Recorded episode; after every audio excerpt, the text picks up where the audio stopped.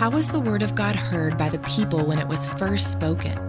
The time, the place, the political landscape, the struggles. And how does the Word of God apply to this time, this place, this political landscape, our struggles? This is Michael Easley in Context. Understand God's Word and apply it to your life. In context. Well, we are back in the studio with my dear friend Gil Wesley for, again, I think as we said last time, 1981. 81. 81 we met. Gil and Debbie and Michael and Cindy had just started Dallas Theological Seminary together. We did not know each other prior. And there were a group of us that, you know, in God's kindness kind of gravitated together. We became friends. Gil and Debbie, you didn't have boys in seminary yet? No, was had that- no yeah, yeah. children. My oldest, Jonathan, was born after we graduated, and I was doing a teaching administrative assistant position. So how, how old is Jonathan today? 34. 34. So he's younger than my oldest Yeah. and older than my second daughter. I want to open our time together with a verse in Philippians chapter 3, verse 10. Paul writes, That I may know him and the power of his resurrection and the fellowship of his suffering, being conformed to his death, in order that, and that's probably a purpose clause. In other words, I want to know the power of the resurrection, I want to know the fellowship of suffering, in order that I may attain to the resurrection from the dead. That passage has confounded, encouraged, perplexed, wooed me most of my Christian life. As you know, Cindy and I have had a precious friendship with Joni Eareckson Tada, who's been on the broadcast a number of times. And she and I have had private conversations about what in the world does this mean? The fellowship of his sufferings, being conformed to his death. So Gil Wesley has had more share of a fellowship of suffering than any human I know. Now, granted, Johnny would rank up there as well, being in a wheelchair as a quadriplegic for 54 years and counting. But another cheery Michael Easley message coming your way on In Context today. Some of you need to hear this. Some of you are hurting, you're discouraged, your marriage, child has broken your heart, job loss, COVID consequences, fill in the blank. And we don't like to suffer. We don't want to suffer. We think this if then theology if I do this, then God should do that. The prophets, why do the wicked prosper? This is an age old question. And I turn to friends who have gone through these kinds of things. One more time, Paul saying that I might know him, not the solution, that I might know him and the power of his resurrection and the fellowship of his sufferings, being conformed to his death, in order that I might attain to the resurrection from the dead. Gil Wesley, take us back. You and Debbie meet in.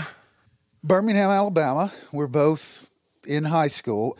Although my father was a principal, and in the summers, he would take summer jobs when school was out, and he found this job as the manager, overseer of a swim and tennis club.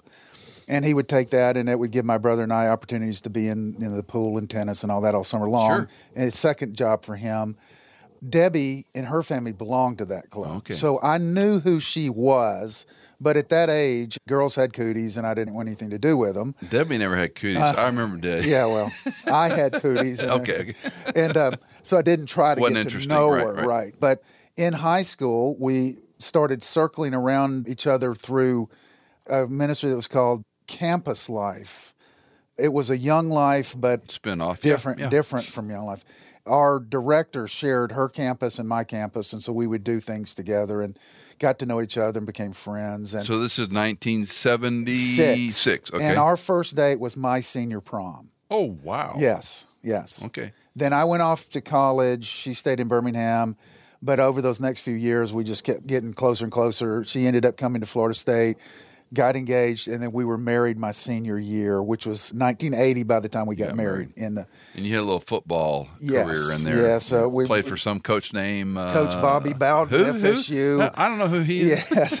the funny thing is, we knew we were going to get married that summer, and we wanted to get married as soon as we could after the football season, but we had to plan our wedding for after a January 1st date because we were very good and we thought we'd be going to a bowl game, which we did. We went to the Orange Bowl, and, you know, we played in the Orange Bowl, had the after bowl party. Then I flew from Miami to Tallahassee, got in a car with a couple of teammates, drove to Birmingham just in time to make the rehearsal Oh my word! and the rehearsal dinner. You know, you haven't really changed. You're kind of always that, you know. I will have millennia in heaven to make up for those kind of things that she graciously and gladly put up with. And one of my favorite pictures of you is you and Burt Reynolds on the sidelines of the bowl game there.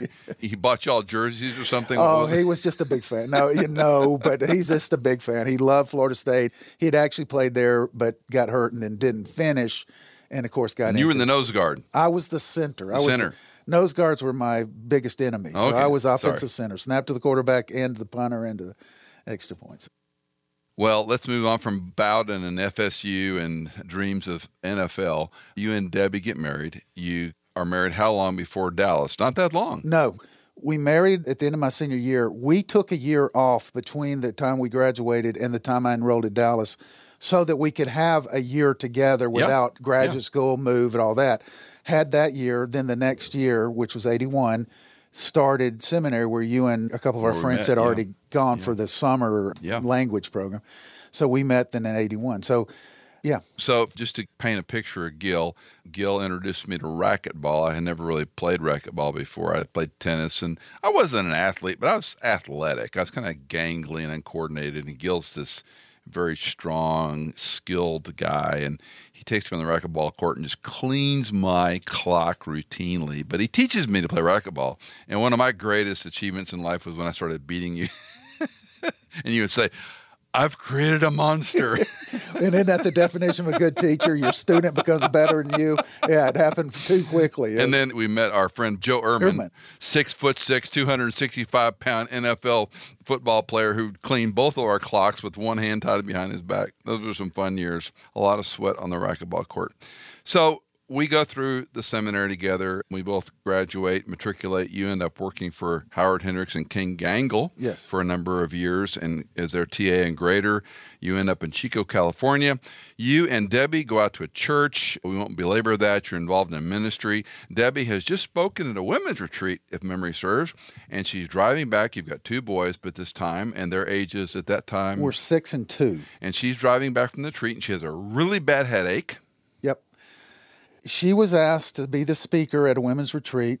Had no pre concerns or you know indications. Uh, so she had been gone. I was caretaking the two and a six year old. That's not my wheelhouse. So I was really excited about her getting home.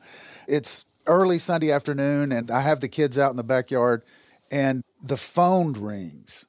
And I wasn't going to answer it. I was just going to let the answering machine get it. But I went over to the window as the kids were playing outside to listen to the phone call. And it was the ladies that drove Debbie to the retreat. And they said to me, Debbie is really sick. And we're not going to bring her home. We're going to take her straight to the doctor's office because she needs help.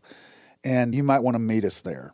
And honestly, at the time, I didn't get panicked. I just thought, oh, she does get car sick. And if I'm perfectly honest, Michael, my first thought was, Dadgummit, I've been, I, yeah, I've been yep. caring for the boys all weekend. Now I'm going to have to care for her too. and do your job, Yeah, you yeah. know, it's like, I, I don't want to do much to my shame. A good and- typical male. Yeah, no, I'm with you. I'm much with to you. my shame and embarrassment. So when I got to the doctor's office, I had, of course, had the boys with me, and they arrived. It was pretty clear that it wasn't car sickness. But that doctor, being you know sort of a general, he didn't quite understand. He thought, I'm going to give her a shot for flu, and if this shot doesn't really help her, then you need to take her to the emergency room. So we get the shot. We're driving home, and I had to stop once for her you know, pardon me, but just dry heaving gag. Just by that time, she had vomited everything up, and it's just this huge. So we get home. I put her in bed. She said, "I need some water." So I give her a cup of water, Mike, and the cup goes straight to the side of her face, and she pours it down her shoulder. Mm. And I just went, honey, come on, we got to go. And I put her back in the car, got the boys. I called this lady that brought her home said, hey, I'm taking Debbie to the emergency room. Can you come help me with the boys? They met me there. We got in. And on the way to the emergency room, I'll never forget this. My Debbie says, Gil, when we get to the emergency room, you need to let them know that I'm dying because I cannot sit in the emergency room waiting for them to get me in the room. You need to let them know I'm dying and I need relief right now. Don't let them let me sit there. I won't make it. And I said, All right, honey, I'm with you. I'm going to do that. And the funny thing is, we walk in with her and they took one look at her and they didn't even make us stop to fill out papers. They said, Go back here. Doctor immediately comes in and she told me, Don't let them do tests. I need immediate relief. Just get me relief. My head feels like it's going to explode. So the doctor comes in, looks in her eyes, does a couple of things, and he looks at me and says, I think I know what's wrong with her, but I need to take her back and get a CAT scan of her head.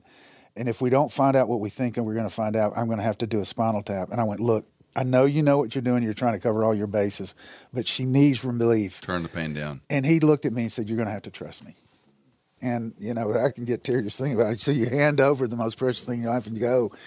And, you know, it wasn't long. They didn't have to do the spinal tap. wasn't long. And I'm standing in the hallway right outside the CAT scan, and he comes out and says, We know what it is. He holds up the x ray. Any three year old would have pointed at the Something's and say, right. What's that? Because there was this tennis sized ball in the brain. So, long story there, that was brain cancer, glioblastoma. So they did surgery the next day. The doctor comes out and says, I don't know what to tell you. It's the worst it can be. Level four glioblastoma. That means that the mass, which we got the most mass, but of course, cancer is the crab. All the crab legs of the spider. Well, they're just from with glioblastoma, the mass of the cancer is one thing, but then it has the crab legs out.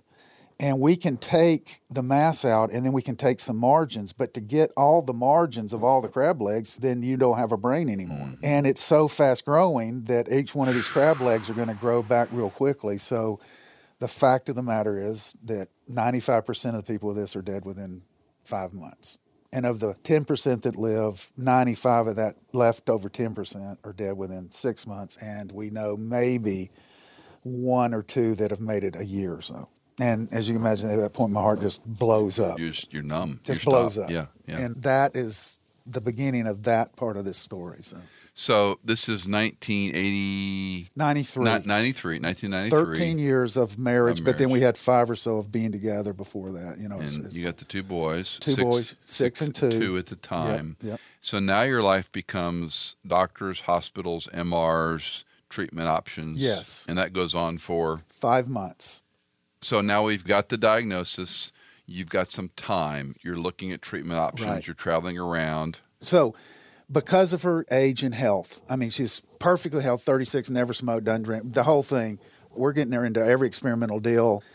You know, and at the same time, none of this has proven There's to no sure- Yes, no but, but these are all experienced things, and let's Yes. do them. And we're going, okay, great. So they get us into a program at University of California in San Francisco, one of the best neurosurgery and neuro brain cancer groups. What do you call it? Anyway, and she's part of that, so we're going down there. But the aggressiveness this tumor, Mike, they took it out. She did radiation, and in the middle of radiation, the cancer had grown back enough to where it was causing the pain in the head again. So they had to take it out again. Then this program in UCSF had an experimental program where they implanted radioactive iodine inside the tumor so they could nuke it from the inside out. And the theory was it would kill it so well that it would give you, you know, two to three very pain free, basically normal months before it grew back again. So you could go and say goodbye to everybody, whatever. So we had that surgery, and Debbie's. And that just- was still in California? Yes, that was in mm-hmm. California. You know, again, we're only talking five months here, so it's just accelerated thing. Several surgeries to remove this thing, this experimental test.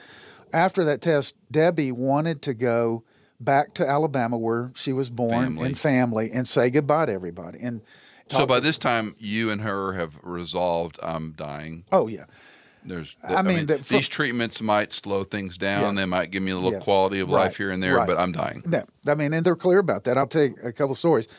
One, after this doctor tells me what it is, and I go, What do you recommend I say to her? He said, Well, tell her everything when she asks. You don't have to go in there and say, "Hey, by the way, yeah." Mm-hmm.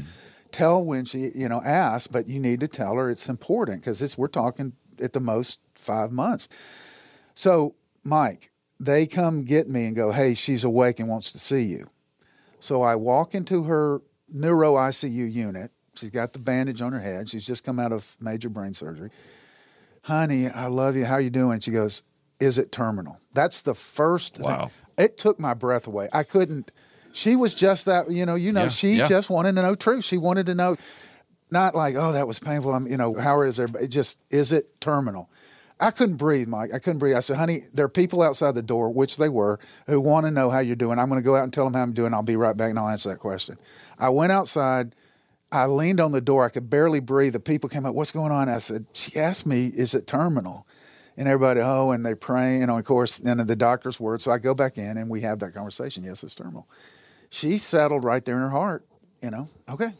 I wish I had the note that she wrote because a few days later, just passing, this was before emails and cell phones and everything, some friends passed a mimeograph note around, which I have a copy of, to just friends. And it went from friend to friend to friend. Mike, a thousand people show up at the hospital. They surround the I remember hospital. seeing a picture of this. They yeah. surround the hospital hand to hand. The news gets a hold of this and say, "What's going on? We missed something. How can you tell us?" They send the reporter. They do a story about it. These friends all came around to say, "We're praying. You know, we're praying for you. We're praying for healing." We're Now, at this point, you and I have a theological framework we have been indoctrinated with. At this point, is there a percentage of Gil that's going, God could intervene and save my wife and the mother of my children, or are you resolved, I'm a loser? I guess I couldn't go all one way or the other. It was all confusing, you know, because we had You're shocked. We're shocked, but and plus, and you heard all these prayers. You know, if people pray and trust God, then well, you had a thousand people all in agreement that this was not God's will, and we could heal, and this lady loves God, and you know that nobody in that thousand would say, "Yeah, but I think there's hidden sin in her." She just was that. I mean, you tell. It might sound self-saving Well, as, as I've often said, Debbie was otherworldly. She did not belong to this world. So there was that before God in your presence. There was a sense in me that God said, there was just this You knew it. whisper of God saying, Gil, this is going to be. So I knew it, but you had that other thing. And so there was this confusion a little bit, but it never got into that, well, if I just try harder, if I just can find that sin or whatever. Okay, okay, stop. Yeah. Go up to 30,000 feet Yeah. elevation. Yeah. look down on your biblical theology and your life experience, what do you say to a person that has just learned my husband, my daughter, my son, my infant, whatever, has got this really unfortunate prognosis? I'm so sorry. My heart breaks. I could almost start crying right now. That's what I would say. You know, Job's friends, when they came and sat with him for seven days, were very They were great. They were great. It's when they opened their mouth trying to. Sorry, comforters, are you all? It's when they tried to make sense of, Of this mystery. We don't know, Mike. So I would just say, I am so sorry. Can I hug you? Let me sit with you. Let me just. Be, was there anything, and this was quick, was there anything during that time that people did or said that helped? Oh yeah, the ones that would just be, you know, we're so so Present. present, and uh, we're with you. They take the boy. I mean, just all the practical things. Showing up at the hospital, Mike. When that was happening, there had to be four different nurses that came into the room and said, "Hey, we understand these people here praying for you. My patient sent me down here to ask you if you would ask them to pray for you." Wow. And you know what she would say? She would look them in the eye, gosh, and she'd say, "You go back and tell your patient they came to pray for them. That's why they're here." Mm. I mean, that happened four times. So it just it got in the paper. You know, like mm-hmm. they thought that mm-hmm. there was some celebrity or that this was a protest of you know against something, you know, and it just got out. So yeah, all those things that they did that, and that wasn't from a church or it was just a note of friends from friend to friend to friend to friend that got out, and it, body. it, it transcended any one church or denomination. So she's diagnosed. She go through two big surgeries. You go through some trial discussions. Debbie says, "I want to go home and see family in Birmingham." You come to Birmingham. and everything fell off the cliff. We knew with what she had, the doctors from UCSF sent all her files and all her pictures and everything to UAB Birmingham. It's a big teaching university hospital. So they pre set up everything because anything could happen. We weren't there a day, and this blistery thing showed up on her scar on her head and it hurt. And so we went to see that doctor they set us up with, and he went, I don't like the way this looks.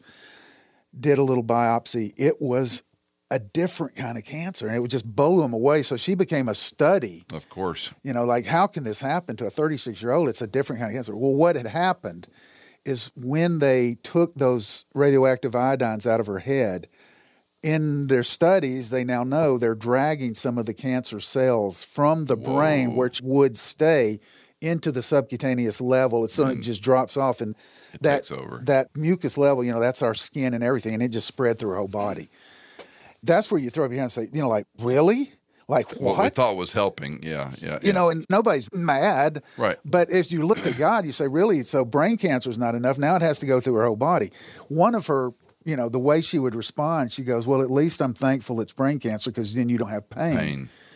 Well, the stuff went to her lungs, her, her stomach. I shouldn't even pretend to laugh there. And you're going. Well, sometimes you have to. Yeah, you do. You, you do, or you yeah. go crazy. And you, you go, Lord, really? I mean, come on. She's saying, "Bless the Lord, on my soul," but now, now it's this, and she was locked in, you know, this hospital thing, and they did that, and they thought maybe it was a radioactive you know, cancer caused by the radiation because they did so much because of how many times. But they said, but that usually doesn't show up for years. And then they found out they had drug it out. So they did this surgery to debride it on the head. And at that point, Debbie told me, I'm done. Mm-hmm. I'm not doing any more. And I said, honey, I'm with you. You, you go when yep. you need to go. But we're going to get your parents in here and you're going to tell them because we're not going to fight. Now, over. where are the, are the boys in California? No, the boys are there. Okay. You know, both of our families lived in Birmingham. But Michael, and I've got to say this with all due respect, and I love, I did not want to get stuck in Birmingham. I had a support system in Chico that didn't have to put up with the, shall we say, the idiosyncrasies of families. Yeah, different. Yeah, yeah. And I would be dealing with my wife's death in someone else's place. I had no control. I prayed, God, don't let that happen. And here we are. And you can't go back. And so there's another thing. You throw your hands up and go, all right, Lord, you know, and I'll get to a story that summarizes all this. But, you know, so you throw your hands up and then it just started telling off. And they finally came and said, look, if you want her to die at home, you need to get her home because it could be any minute now. And she didn't want to die in the hospital. So we took her ended up her mother insisted it being in her home, which was again not convenient. But what are you going to do? What it is, and that was a difficult thing. But then she was home for you know another six days and then just died. Now, in that time period when she's obviously trailing fast, you had some pretty otherworldly experiences. Yes, yes. First, because she was in these isolation units at the hospital, her children hadn't seen her for, I don't know, two and a half, three weeks. So our oldest, Jonathan, is six at the time, just about to turn seven. So we get Debbie home and we get her settled in the room, and it's just Debbie and me. And she says, Okay, Gil, I want to see people, everybody. I want them to come. I want everybody that wants to be here to be here. I want to say goodbye. I want to tell them I love them. But here's the deal you cannot leave me because I'm in such pain. If anybody touches me, the pain becomes so great, I'm going to have to take a shot of medicine and it'll numb me out. And I want to be as wake as possible for as long as possible. So you need to be here when they come in. You got to make sure they don't touch Timing, me. yep. Oh. You can't touch me. And as a matter of fact, you can't let them bump the bed because the vibrations yeah, come up. No, I understand you, that part. You, you, yes, you're with your pains, you know it. So I need you to be here. I want to see her, everybody. I need you to be here. And you can't let them touch me and you can't let them hit the bed. I said, okay, I got it. I'm with you. First person in the room is our seven year old son, Jonathan. He walks in, jumps on the bed. Well, no, he walks in and his face is just this, just it's this confusion and because he hadn't seen her in a while, and he's going, "Can mom walk?" And I said, "No, she can't walk." And he said, "Well, how are we going to get back to Chico, California?" And Mike, everything in me wanted to lie. So, oh, it'll be fine. She'll be fine. But I just knew I couldn't. And I said, son, your mother's not going to walk. We're not going to get back to Chico, and she's going to be with Jesus in a few days and she just wants, you know, to be with you. And he tears up and he's just standing there. And as he does it, she looks over, and, you know, she's there present. And she goes, Jonathan, come up here and get in bed with me. And the rail on his side of the bed is up. And so he starts running around. I go, stop, stop, stop, stop, stop, stop, stop. Stop. You know, and he stops and looks at me. And I look at her and I went, wait. And she goes, I know. I know. Let him up. I'm going to start crying right now. I said, okay, it's okay. He runs and jumps on the Of bed, course. first off, and buries his head in her chest. Now, he can't see her, but she just winces. Dying. Dying. I mean, it's just almost like she's passing out, winces, and then sort of regains it and just holds him and strokes him. And she goes, Jonathan, I'm going to be with Jesus soon. And I want you to know that I'm going to, you know, love you and it won't change anything the way I love you. I want you to know that this body is not me. In a few days, I'm going to die and I'm going to leave this body. It's just the clothes. This mm-hmm, body are just the mm-hmm. clothes God gave me so I could live here and love you. So when I'm gone, you can touch this body. It's not me. I'm going to go up and be in heaven. I'm going to be wait for you there and pray for you there. And I love you so much. And I'm so glad I was your mom. And of course, I'm just A wreck. I'm, I'm a wreck. Yeah. He, although gets off the bed and he goes out, and I'm arguing most of his health today is because he got that blessing from his mother, one that I wished I'd have gotten from my parents Mm. that never had. I was, you know, I was late 50s, or 60s when my dad died, and not that he didn't feel, but he couldn't speak Couldn't that. articulate it. Yeah. And he at six got this blessing Mm. that, hey, you're loved, you're okay, you got what it takes to make this life, and I'm always going to be with you. That's why we pay psychologists thousands of dollars to let us know that's the truth. And, to he- think that she had the wherewithal Yes. in the midst of her own pain and agony, and when you are in that much, when you're suffering and you're so, you know, I call it the constant distraction. When pain overwhelms you, it's so hard to get out of yourself and think about that. But she had the presence and God's kindness to love on him. God's mercy and her will. I mean, she almost passed out when he jumped on the bed Mm. and put her. Her love is that powerful. Now, this is your six year old. Six year old. Now, the two year old Two year old had no language. He couldn't, just he couldn't couldn't comprehend. couldn't. I mean, that's the that's the other Yeah. thing. It's a whole nother set of Mommy's dying, but we don't know how to explain it. exactly. So later, when we went back to Chico and we drove by the hospital, he said, "Hey, Dad, look, there's where Mommy lives." Mm. And you know, we had to have no, nope. She was there for a long time. She's now with Jesus in heaven. But yes, that's where she was, and you went to see her. And you know. So, but right. it had no concept. you know, this is cruel for me to ask, but now we progress. Now you've buried a wife. Well- you have, you have two sons. You are a single parent. You've got your own grief. You're trying to shepherd, corral, encourage them. You've also got people that are clamoring all over you from the good side of the bell curve who want to help to the wrong side of the bell curve who just want to sort of like ticks on the dog. And you're trying to navigate this. Yeah. First, I do want to say, hardest thing I've ever done, including college football and everything, is being the what I call Mr. Mom of a home or a single parent of the primary caregiver in a home. And so, to my wife, Debbie, and all the mothers out there, I bow down in prostration, going, I am not worthy. I don't know how she and so many other mothers made it look so easy and just on the backstroke. And, you know, I barely survived. I mean, it was all I could do to get them dressed and bathed and fed, you know, to keep a house in order and to do, you know, learning. So I just want to go on record as saying, you know, my hat's off to all women. I and mothers. vividly remember you telling me, Michael, I'm so embarrassed. I bought a thousand styrofoam plates at Costco. My children eat frozen food off of styrofoam plates. One of my uh, youngest son's favorite person in the world was the Domino's pizza delivery guy. He would literally run out the door and grab the guy and hug his legs. it's like we're gonna eat. we're gonna eat. so, Now, oh my gosh. I, I do want to go back Yeah, a little yeah, bit yeah, though, no, because there was one story I've heard you tell many times about Debbie as she's dying. Yeah. And some things she shared with you.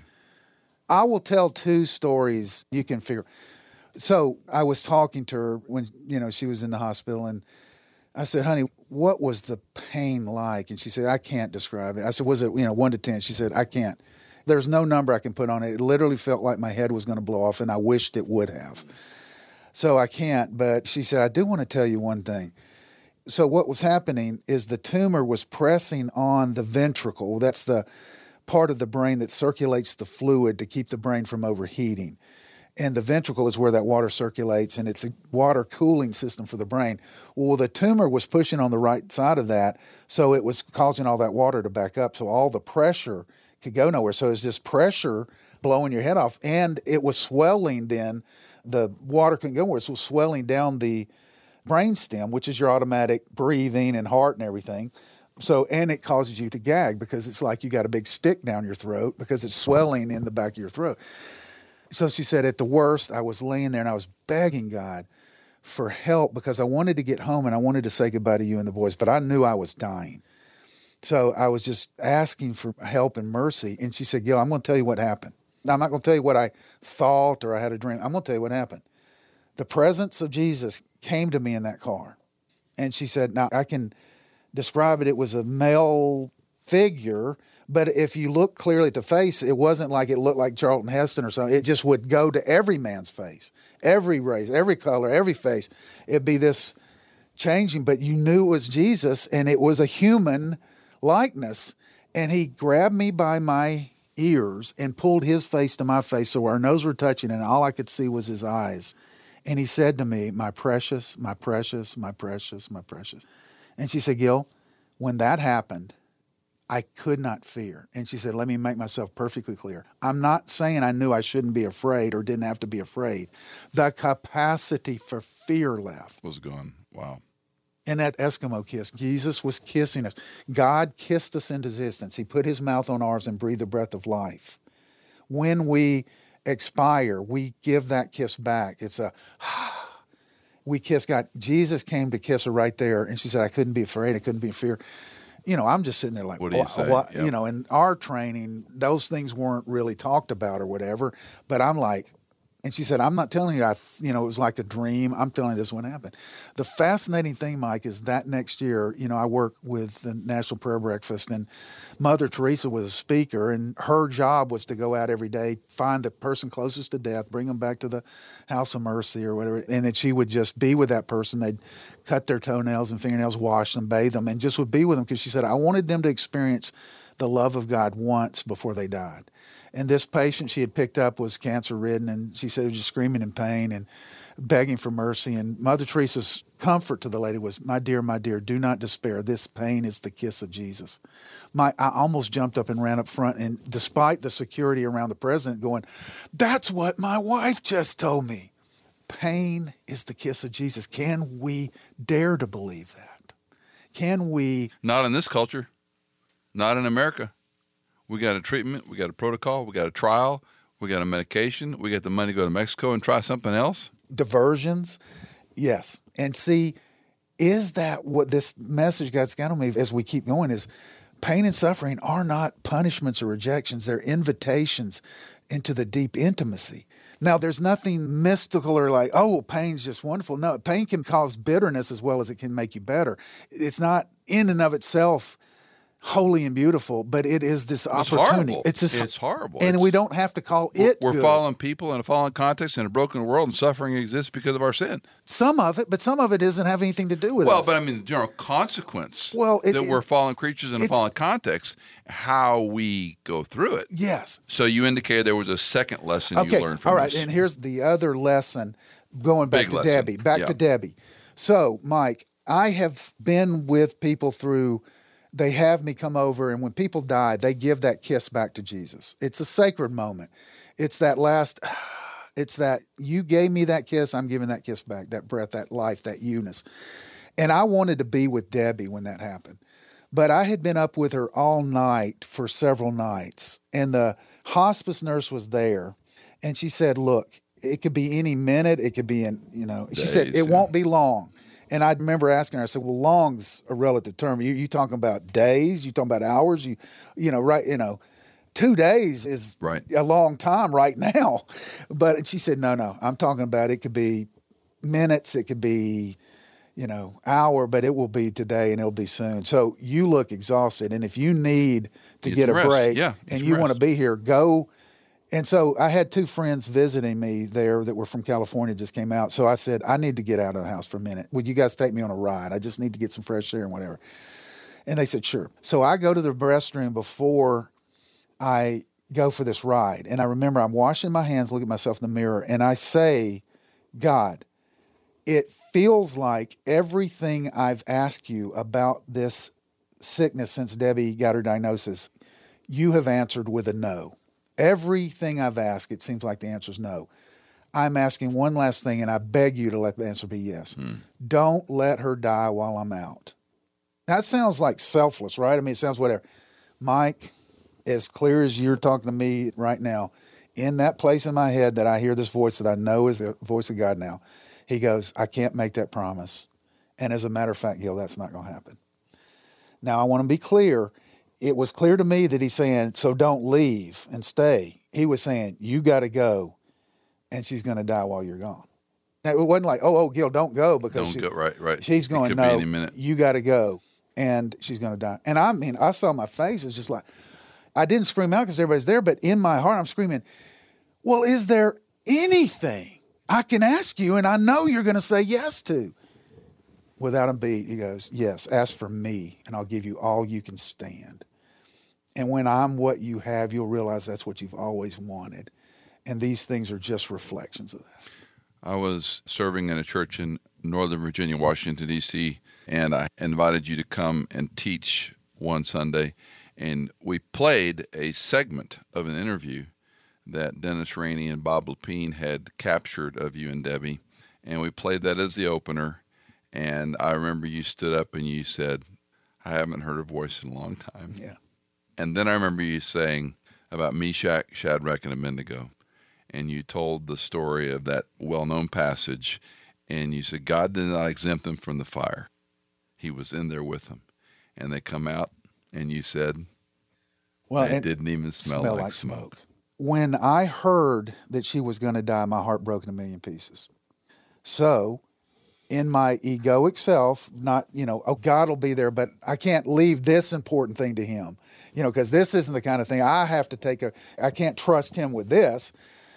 I came up with this strategy. If it feels this bad to hear she's going to die, if I go back in and we get as close as we've been up to this point, if I'm just all there and then when she dies, those broken pieces of my heart will be crushed to sand and I'll die. And I can't. I got two young boys. I've got to stay alive. I got to keep going. I can't let this thing. So I'm going to be present to do everything, but I'm going to have this emotional barrier because I've got to protect my heart. I've got to, I can't Yeah.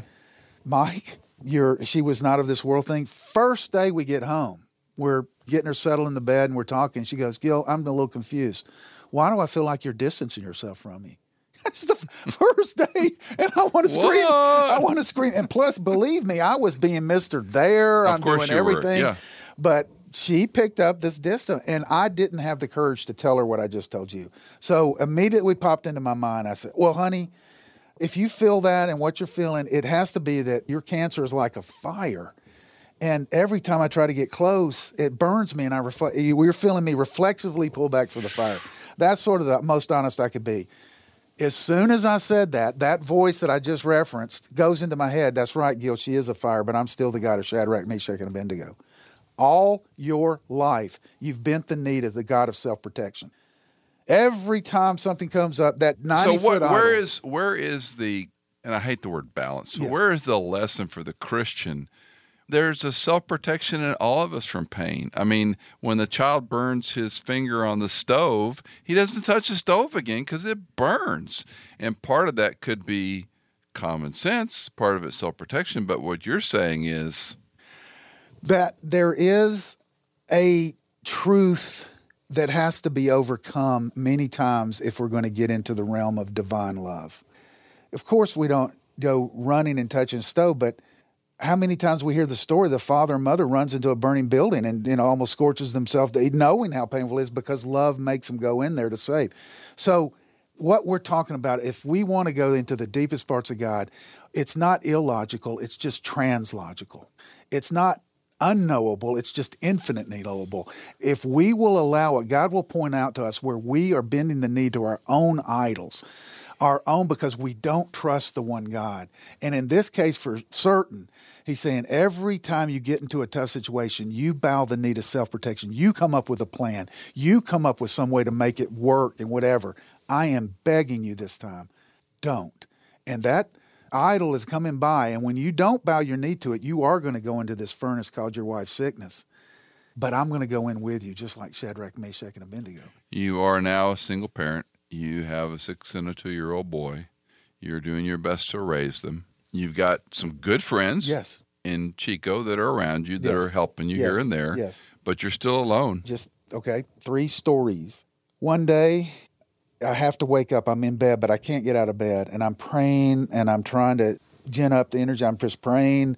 I have to get up because I got a two and a six year old that have to be cared for. I have to, but I can't.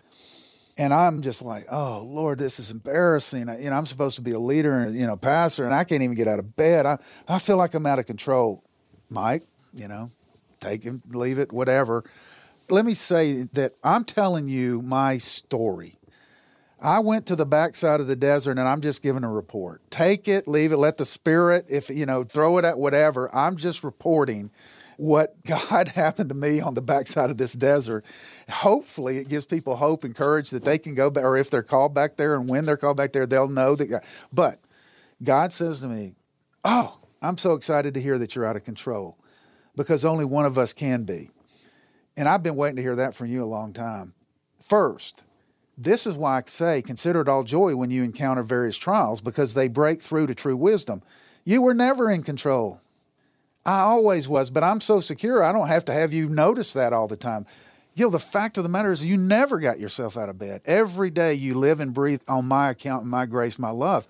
You just felt like you did. But this trial is breaking through that reality that you're not in control. You never have been in control. That's why consider it a joy when you come to trials. You come to the true wisdom. I'm God, you're not. It makes me happy that you've learned that you're not in control. I'm not going, where's your faith? Get up and suck it up. Let's go. No, this is the best day so far. And way, you just learned something. And I'm laying there like, what? And I don't know how. I don't know the mystery, but I had an energy to get up and I get out of bed. So another day, I'm laying in there. By the way, if you think, well, that experience and then that's the end of that and you're moving on and upward and all of that, no, that's not my experience. That was that moment of grace. I don't know how much longer. Here's another moment. I couldn't get out of bed. I was laying there just thinking, and I went, well, nobody has to convince me there's a hell because I'm living it. Maybe the only difference is duration or but this is as hellish as I can get, and this is hell. And then I felt guilty because God had been so present. I oh, I can't say. But instead of any yes, shame on you kind of, God just went, no, that's a fair statement. That's a fair statement. I don't mind you calling this hell. That's good. But let me ask you a question. Didn't you preach one time that if one day you woke up in bed and you found it in Sheol or the death place, that that couldn't separate you from my love? And doesn't your tradition say that after Jesus died and was buried, he descended into hell? So now Jesus told me, he says, So Gil, I've been to hell. I know the way out. So you just hold my hand and we'll walk out of this thing together. What can separate us from the love of God? Can demons, can Life hell, can death. life, the darkness, whatever? Well, Mike, I could have quoted that verse, but now we're talking about I'm You're there. living it. You're living it. And hear me clearly, everybody. Jesus is writing my Bible. It was one thing for me to say Shadrach, Meshach, and Abednego went through the fire, and none of us have a hard time believing that happened. But will he take me in my fire? Will he take me in hell? And he's doing, and he's yes. And this is the knowing that transcends knowledge. And then, you know, one other story in the middle of all this, I was miserable. I was lonely. The kids were sick. I finally got into bed. I went outside. I'm looking up the stars, and I have my hand up in the sand, and I'm going, "You have screwed me. You have screwed me." And then again, I felt guilty. Quickly, God goes, "No, that's a fair statement too." Another way to say what you just said is, "I'm making love to you." I go, well, then why does it hurt so much? And he said, because when young lovers first make love, it's often painful for the bride. And in this relationship, you're the bride. So, Gil, I have no need to you be in pain. And if this is too painful, to tell me and I'll quit. But if you let me have my way with you, this pain will turn into an ecstasy and a deepness and an intimacy that's beyond your imagination. I'm just reporting stories, Mike. so we have to go on. Yes. So you go through this tumultuous, torturous time, losing Deb, otherworldly person. I've often shared the story with people that know you and Cindy and me and others that Debbie Wesley looked at you. She was the most beautiful cheerleader on the sideline, looking at her husband, who was the greatest football player on the field. Whether you were pontificating about theology at seminary or whatever, she's gone. You're alone. You go through a very difficult time. You visited us in Virginia. I remember on my back deck on more than one occasion with your head in your hands. Mike, I need a wife. I can't be single. Fast forward, you find another lady. Beautiful Lori. You Lori. remarry. Lori has children from prior marriage, and you guys are married for a few years. And you sort through a blended families, Families. and a lot of trouble there. I mean, we covered that quickly, but those were some difficult Oh. years. I remember you and I talking many occasions about what did I do? How do I navigate this? This is a mess. and I was arrogant enough to believe, oh yeah, I know that blended family's tough, but I'm this relational, loving. Oh, I can make this. Oh man, that was It was hard. hard, It was very really hard. hard. And in the middle of that, we found out that my youngest son has autism, so we have to adjust to hold that whole thing. It just, it was, yeah. So And her children are older, so you've got a blended family issue with birth order being disrupted. totally changed. Uh, very difficult for my oldest son, who was the mm-hmm. dominant oldest, but he became then the third in the birth order. That was difficult.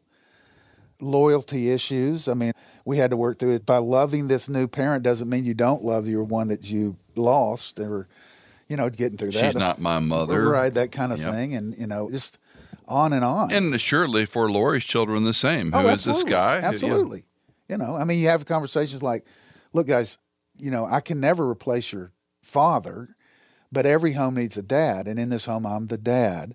You pick what you want to call me. We'll work this thing out. But, you know, it's who thinks about this? I mean, I know we didn't have classes on that. Here's what you do if that. You just go and you cry and you struggle and you But you persisted. you say you're sorry. Yes. You persisted Yes. and and you worked through it and you got to a place where things were I wouldn't just say functional, but they were working. oh, yeah. Ve- and you were you were seeing progress. Oh, yes. Closeness of families. And, uh, yeah. Lori is a teacher. Yep. And one day she's a little confused. Yes. And that season of the confusion went on for a while. And I do remember it was odd. She was everywhere we went, we'd run into students and parents of people that she had taught. They would go, You know, you saved my son, you saved my daughter. They hated school. They didn't know how to read. You made a.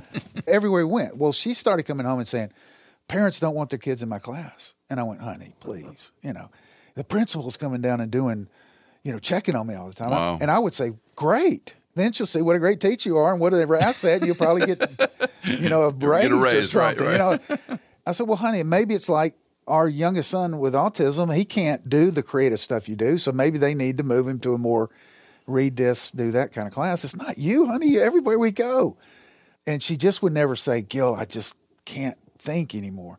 Well, she probably didn't know what she didn't Right, know. right. Okay. Right. Yeah. Right. But what it was was the beginnings of young onset Alzheimer's. So she started with Alzheimer's probably in her mid 40s. You told me a story about going to an probably not the first neurologist, and you said Michael. he gave her a sheet of paper, and he, I still remember this. He said, "Draw a circle, and then draw two o'clock on the circle." Yeah. And you said to me, it looked like the state of Florida, and the lines weren't even in the field. So, So at that point, he says, well, she freaks out because, I mean, "Of course." so imagine you have a circle on the page and you start going, all right, put the numbers of the clock on there. And you go one, two, three, four, five before you get to three. You go, no, that's not right. One, two, three, four, five. And finally, after a long time, okay, I know this is six. One, two, three, four, five. No. And then she just quits and crying and she's freaking out. I'm a teacher. I teach this. I know the. And he goes, ma'am, this is not an intelligence test. This is a very precise neurological examination. So this is telling us specifically a part of your brain that's not functioning. Now, this is not an intelligence. We know you're intelligent, but you got to calm down because if you get freaked out, it'll make it worse. So he said, "Let me put the numbers on there. Now, put the hands on the clock that show it's you know 2:40." She just started crying. She didn't even try. I'm just staring at her. I'm going like, You're dumbfounded. Oh, yeah. Now, for people that haven't been around it, Alzheimer's is horrible in one thing, but early onset is. "Oh, it's super rare." I mean, it's a person in her 40s, and it's horrendous. oh, it's horrendous. I mean, I don't know how to describe. I mean, it's so all right. Let's go back to Gil for a moment. Right. So you're hearing this. You're watching Lori. This is wife number two. You're watching her struggle, confused, angry, fearful.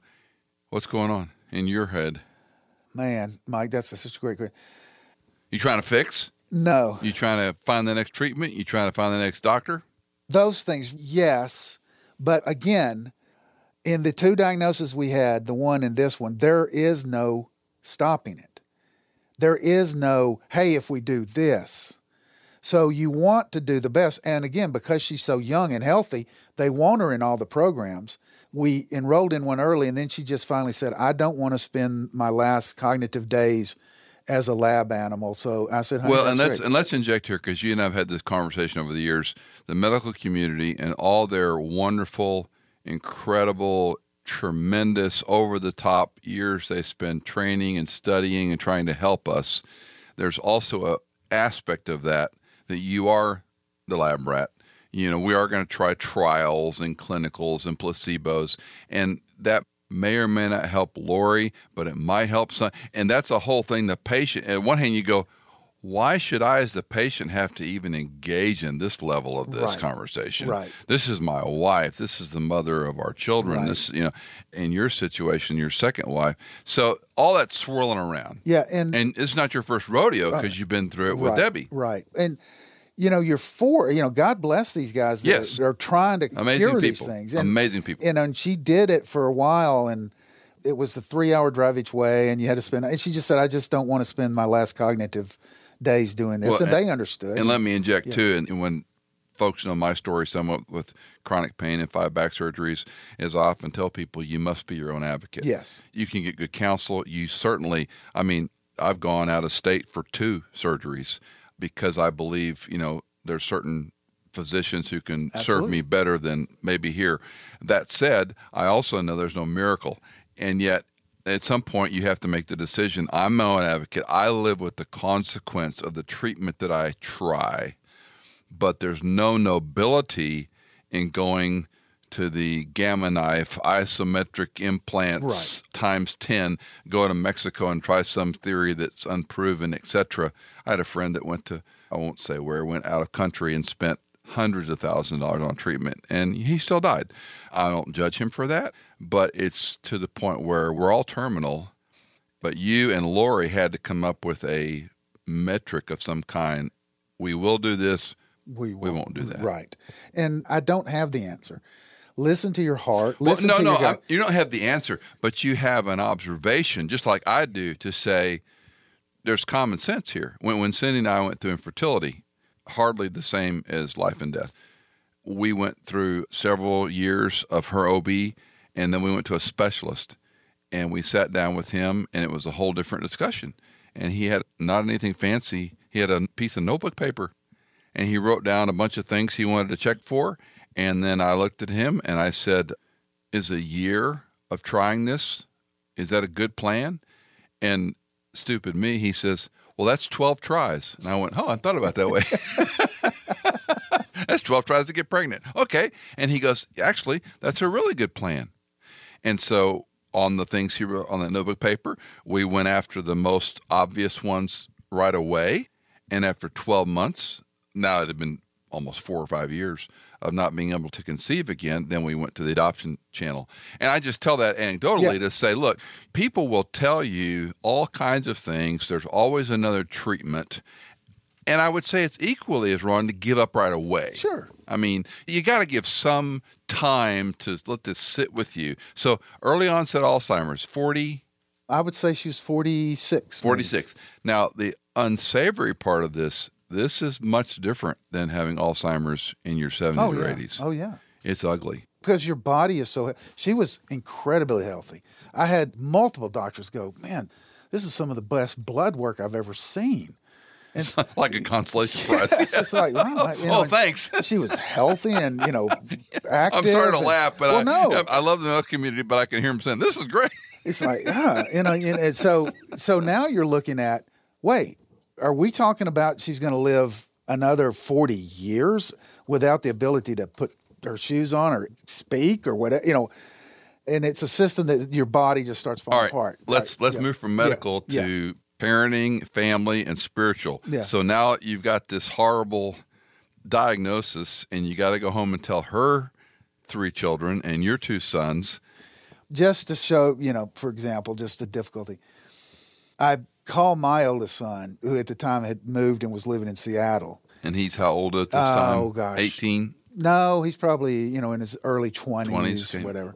And said, Dad, I'll, you know, anything you want me to do or do that. But if it's okay, if possible, I need to set this one out. I just don't think I can do this again, you know. But if you need me, I'm there or whatever. You know, clearly going to be there. But what do you say? And it's just like, I get it, son. I get it. I don't know how I'm going to do it. My youngest son lives very heroically with autism, but autism is about order and routine. And from the time he was two and his mother died, you know, he's been through a series of non-routine disorder. Yeah. Yeah, yeah, one thing after another, and so he's there, and then of course her children, and it's just painful. From the time she's just months of confusion to a clear diagnosis, and then when she starts losing some of her awareness and cognitive ability, what's happening to not physically, what's happening to you and your family spiritually? I really can't speak for my family. I need them to speak, but you know, we stayed together. But what you observed? Yeah, but I'm going to tell you What- my yeah. story. My Okay. story. I had gone through this process and I embraced it and I went head on to it through Debbie's death. It then started me on a journey of my own spiritual life of this surrender of knowing that I'm not God and I don't know everything and I have to so this then took me to a new level of that. And just for our help, the time between Debbie's death and Lori's diagnosis. was there was about three and a half years before Lori and I met and got married.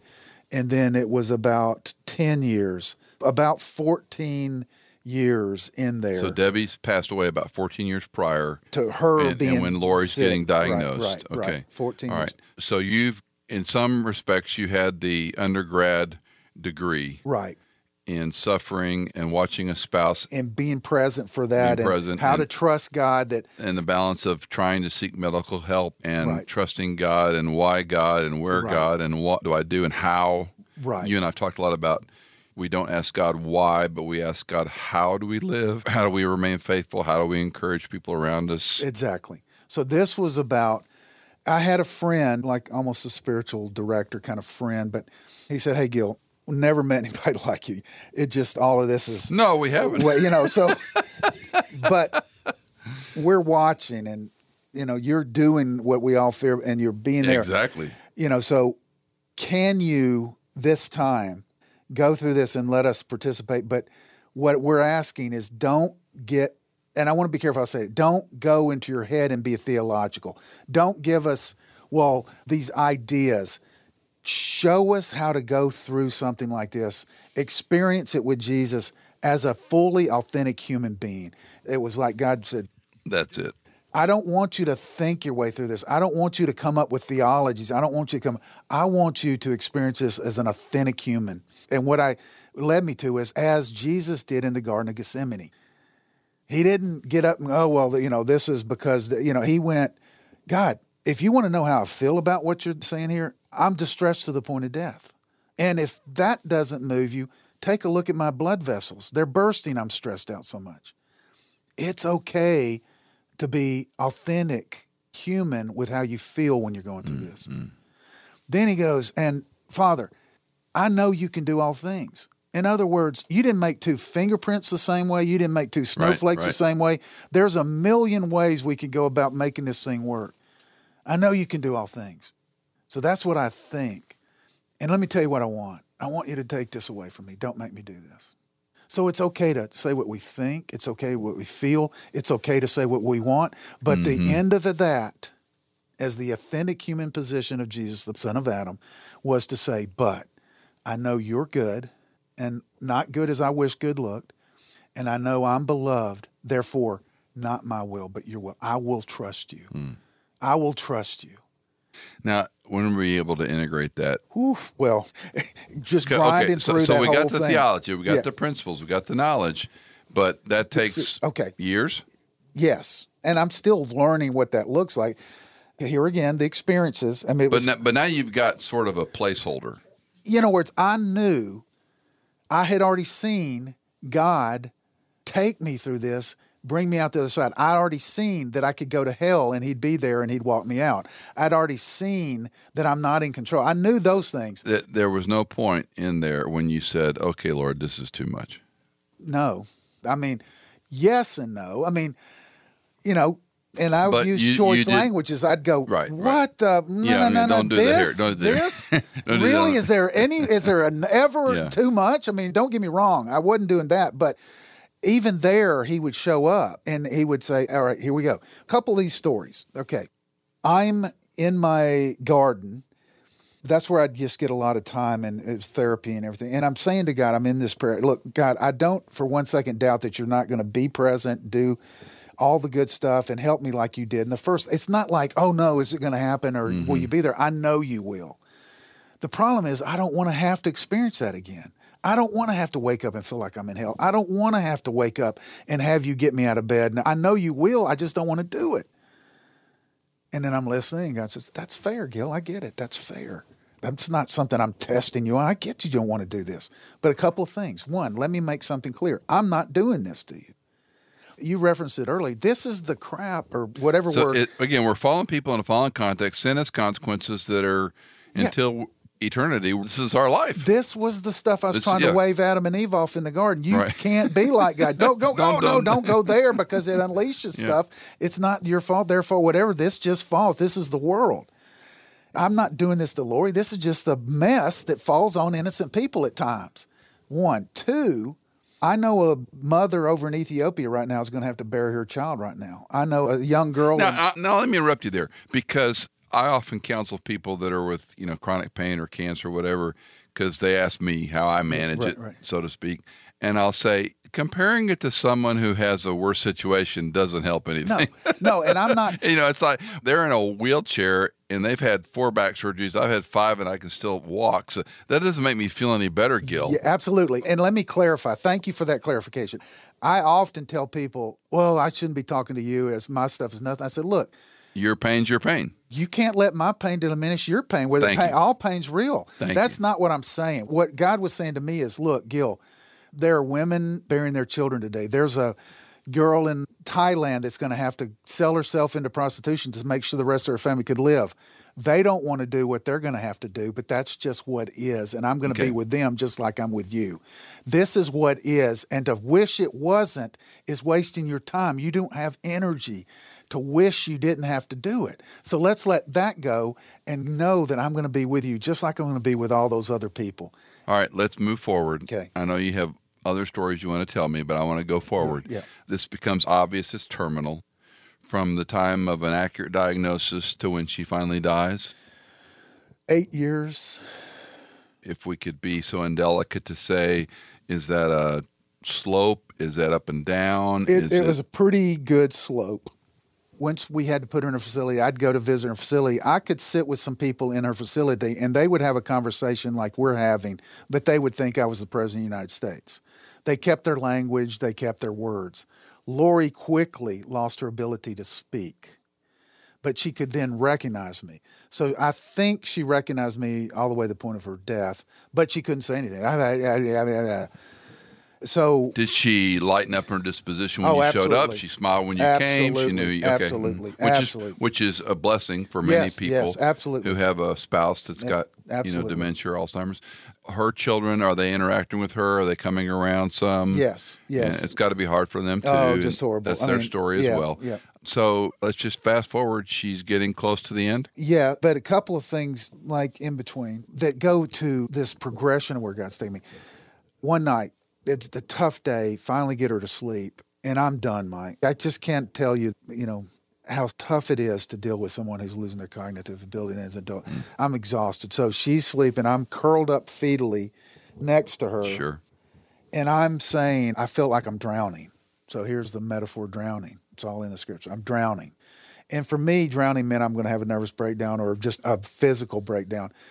And I'm saying, God, I feel like I'm drowning. And immediately the story of the boat and Jesus come walking on the water. And uh, my joke is, I didn't have the courage to get out of the boat like Peter, but when I got up to let him out, he knocked me over. And I'm out there and that was those waves and I'm drowning, man.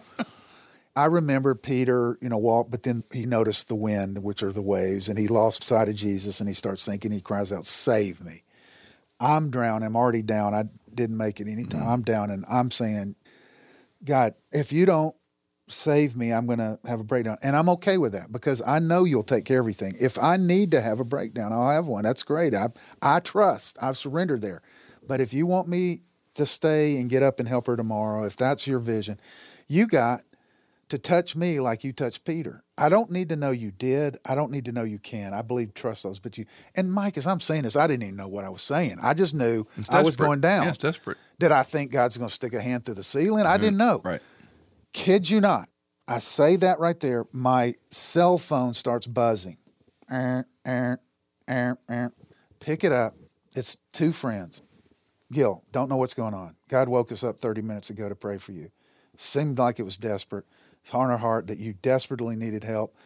We're here praying. We want you to know there are a lot of people out there with you praying. You're not alone. God's woke us up to make sure you know that He's there with you and you're praying.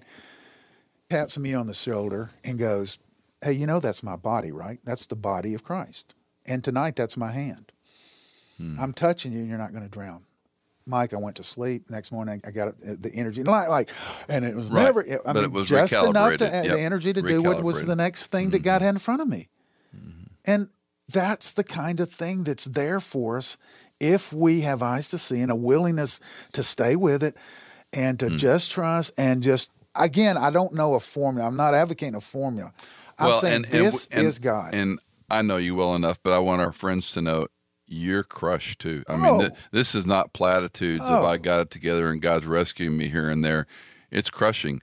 To bury one spouse, most people's worst lot in life, a child would be, of course, more horrific. But to bury two wives, and autistic sons and you know this that and the other and mike what you're i think you're getting at people will go to me often gil do you even like god anymore and i can honestly say yeah i do and i really truly have a deep abiding love and they go well i guess that means it doesn't hurt so much and i go why do you think that do you think that Christ's love for the Father took one second away from the pain of the nails in his hands? the beating he took, the rejection, the abandonment. You think it took away the pain? Why do we think that trusting God and having Him show up and help means that we get a pass on suffering? So help us as we open this discussion with this passage in Philippians chapter 3, verses 10 and 11. Paul says, That I may know Him and the power of His resurrection and the fellowship of his suffering, being conformed to his death, in order that I might attain to the resurrection from the dead. You've had your share and then some of the fellowship of his sufferings? Yes. Yes. We share in the sufferings of Christ. The, How? How do we share? Someone like me could point to you and say, Well, goodness, he lost two wives. He's got a, a son with some major challenges. That's a whole lot more suffering for Christ's sake than me with back surgery. And that's relativism. Yeah, yeah but, right. And well said, because another way to say what you're saying is people come to me and say, Gil, are you telling me I have to lose a wife? I have to have a Before special need before I can know Christ and everything? And the answer is no. That's my story. But there's something in your life that you are trusting that has to die, and it will be painful. Whether it's you're trusting your career, you're tru- Everybody? everybody. So I could talk as a theologue for a moment and say, are you just a jaded cynic because you've been hurt so deeply? Or do you truly believe all of us are going to have to suffer? Yes, I truly believe everybody has to suffer. How do I know then that my suffering is the fellowship of the sufferings of Jesus Christ? I would say don't try to overthink it, but even if it's the suffering of the prodigal son, it's suffering that's necessary to die to our egoic self that thinks it can run the world apart from God. That has to die. And we've done a good job in the faith community of putting Jesus' face on our, you know, career or our desires or our view of what a family should look like. And we've put God's face on it and we're trusting it more than we're trusting God. And what we want God to do is to protect our it. So, okay, I'm with you, but how do I not sound spiritually pretentious in saying, you know, my suffering is the fellowship of the suffering of Jesus Christ? Because, so again, my aforementioned friend, I love her to death, Cindy, I love her to death, Joni Eareckson Tada. I don't know anybody that suffered more than she has physically and personally. And I look at her and I go, that's the fellowship of suffering. She knows Jesus in a way I don't. My suffering is just a hangnail. Well, okay, but it is your suffering. And will you surrender into it? Which I will say, Michael, you've done that. That is where you're you surrendered to it. You don't try. You don't have a choice. The choice is to become bitter and self-absorbed and addicted to you know whatever, as opposed to you know okay this is and again, there's no hierarchy on pain and suffering. Right. what I'm getting at. Right. But at the same time, when I wake up in the morning and I feel horrible, like I've been hit by a gravel truck, and I don't want to get out of bed, I feel like, well, that's a hangnail compared to what Gil's been through. That's a hangnail compared to what Joni lives with. But see, that's I'm going to argue that comparison is one of the worst sins that we can do. It's like your suffering is real. Exactly. Everybody's suffering is real. Whatever. I'm sorry to say that everyone's going to have to go through that suffering to die So- to something. So that said, if my hangnail is petty, is there ever a place to say "buck up, Gil"? Carefully, very carefully. I'm talking self-talk, not me coming into Oh your no, life. no! I would, yeah, yeah, I yeah. would say no, no. Self talk. I'd say we need to be excessively gentle, and we need to say, enter into this, sit with it. It's not. You're not being punished. But it's not a Gil, reject- get yourself out of bed. Come on, it's one more day. You get going. I mean, every When we- single morning, I tell myself, when we die you, there. You got to get up, Michael. You got to take a shower. That hot shower is going to help you. I know you don't get out of bed, arthritis and your bladder. It's time to get up. and I'm saying what I, I, you know, again, and I'm learning, so I don't have the answer, but I'm. yeah, learning. yeah, wait, wait, wait. You got to have the answer. or I You can't be, tell me the answer. I can't be on this pod if I don't have the answer. What I'm saying, I don't have the answer, but what I am saying is that self talk that's saying Michael get stronger, do more, has to die. Well, no, I understand that part of it, but isn't there? I mean, God's not deterministic. We're given, you know, you're my disciple if you love me. You love me if you keep my commands. So I know there's these guardrails that I have to, you know, and I don't mean that to get God's approval. I mean that just to live as a disciple, bear your cross. Yeah, but the cross is that surrendered place to then come into his power. So I want to know Christ. Everybody wants to know him, but we think that means more Bible studies or whatever. But to get to know him in the way we're talking about that relational experiential knowledge, you've got to enter into this process that God made in creation life to death to resurrection. When they said, Jesus, you got to show us a miracle, he said, Here's the miracle I'll do. It's the sign of Jonah. Jonah went into the belly of a great fish. So the son of Adam, and by extension, every son and daughter of Adam must go into the ground for three days and come out. Now, we've done our thinking that that's the end resurrection. But what I'm arguing Christ is saying, and all you know, the great teachers are saying, no, you got to die before you die. You got to constantly be dying to the sense that you can be like God, that you are in control, that you have enough. Everything we get, our life and breath and very being, are gifts from God. This love that we long is a gift from God. And when we can go through experiences that realize, oh my gosh, I can't do anything, we then receive that grace. We realize it's all along there, but then God wants to use our agency to make that happen. So, but we're surrendering. It's not us doing it, it's allowing the grace to live out of us. Some of the people that talk about this said it's a mystery. And again, that's not that it's unknowable, it's just infinitely noble. And you can go deeper and deeper into this. I always go back to the man in Mark 9 who's he brings his son who's demon possessed and the disciples who are left behind can do nothing. The transfiguration is occurring. Peter, James, and John with Jesus, Moses, and Elijah. They come down. There's a crowd. They're upset, somewhat of a riot, we might say. And they bring the boy to Jesus. And he says, Your disciples couldn't do anything, but if you can. And Jesus' response always dismantles me if you can. Do you believe in the Son of Man? And the man's response to me is the most patently honest response in the New Testament. Lord, I believe, help mine unbelief. King James. Lord, I believe, help me in my unbelief. And Christ doesn't say, Oh, that's sufficient. Now I'll heal your son. He just heals his son. And then he castigates his disciples and those around. Unbelieving generation, how long must I be with you? And I think that miracle is so it's overlooked because what Christ is doing in that moment is showing it's not the amount of faith. It's not contingent on how good of a person you are. Faith was, I want to believe, I'd like to believe, I wish you could, I just don't know.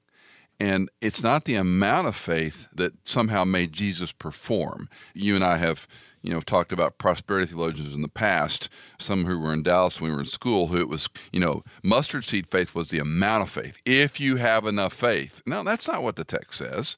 It's the person in whom we're trusting. The problem for us, Gil, is we say those things in platitudes, but experientially we're really bad. So, my first wife is in the hospital. She's surrounded by a thousand people. None of them there thought, well, actually, Mike, I would pay attention. The assumption was if you get a thousand people all agreeing on what God has happen. to, God has to do it. Yeah. and that's the end of the story. I'd say, so wait, you know, then the people that go, well, there must have been not enough faith or some sin. I said, so if there's a thousand people there and 999 of them all have the right faith? Is it the one? I said, so none of this is making sense if you try to logic it out or if it's a formula. It just doesn't. You know, my son did a talk one time. He said, because he was around people that thought if you just believed and didn't have sin, you'd get healed and anything would happen. He said, talk to anybody about my mother, greatest person ever in the world. It wasn't about her. And if you want to talk to anybody else about how much faith she had. So I'm happy for all you guys when this happens, but I'm just telling you one story. Here's a woman was as good as you get, and everybody and a thousand people had enough faith to pray the one thing, and she died. I'm just telling you my story. So there is not a formula. And we're never asking God, what are you up to? We're telling him what we want. And we don't know enough to know what's good and evil. You know, we need to trust the God who is good. You know, I read this and I'll, I'll read it again. This is out of George MacDonald's Diary of Old Soul. I have not knowledge, wisdom, insight, thought, nor understanding fit to justify you in your work, O perfect one. You have brought me up to this, and lo, what you are doing, I cannot call it good, but I can cry, O enemy, the Maker is not done. One day you will behold, and from this sight will flee. We don't have the knowledge to say this, why, whatever, the causalities. I'm done with causalities. My wife said, For me, there is no why, there's only a who, and that who is good and compassionate and loving and kind. Can we trust that who? So, now, we ask what we want, we tell what we think, we say what we feel, but at the end of that, because we know God is good and we're beloved, we can say, Not my will, but your will be done. And we surrender into that. Gil Wesley, longtime friend, longtime brother. You've soldiered on through the loss of two wives. You've soldiered on through challenges of parenting, as a lot of us have. Thanks for your heart for the Lord, for your time, for your ministry, and thanks for being on the broadcast. I am honored beyond my way to express it, and I will finally say again listen to what I'm saying. If the Lord prompts your heart with it, take it. If not, just dismiss it. I'm just telling you what I've what I've seen. And there you have it. Michael Easley in Context is fully funded by our listeners. If you are a regular listener, would you consider giving a one time or perhaps monthly donation to support our ministry? You can give at michaelincontext.com. In Context is edited, mixed, and mastered by Tim Hull, produced by Hannah Seymour, and music composed by Tycho and Blair Masters.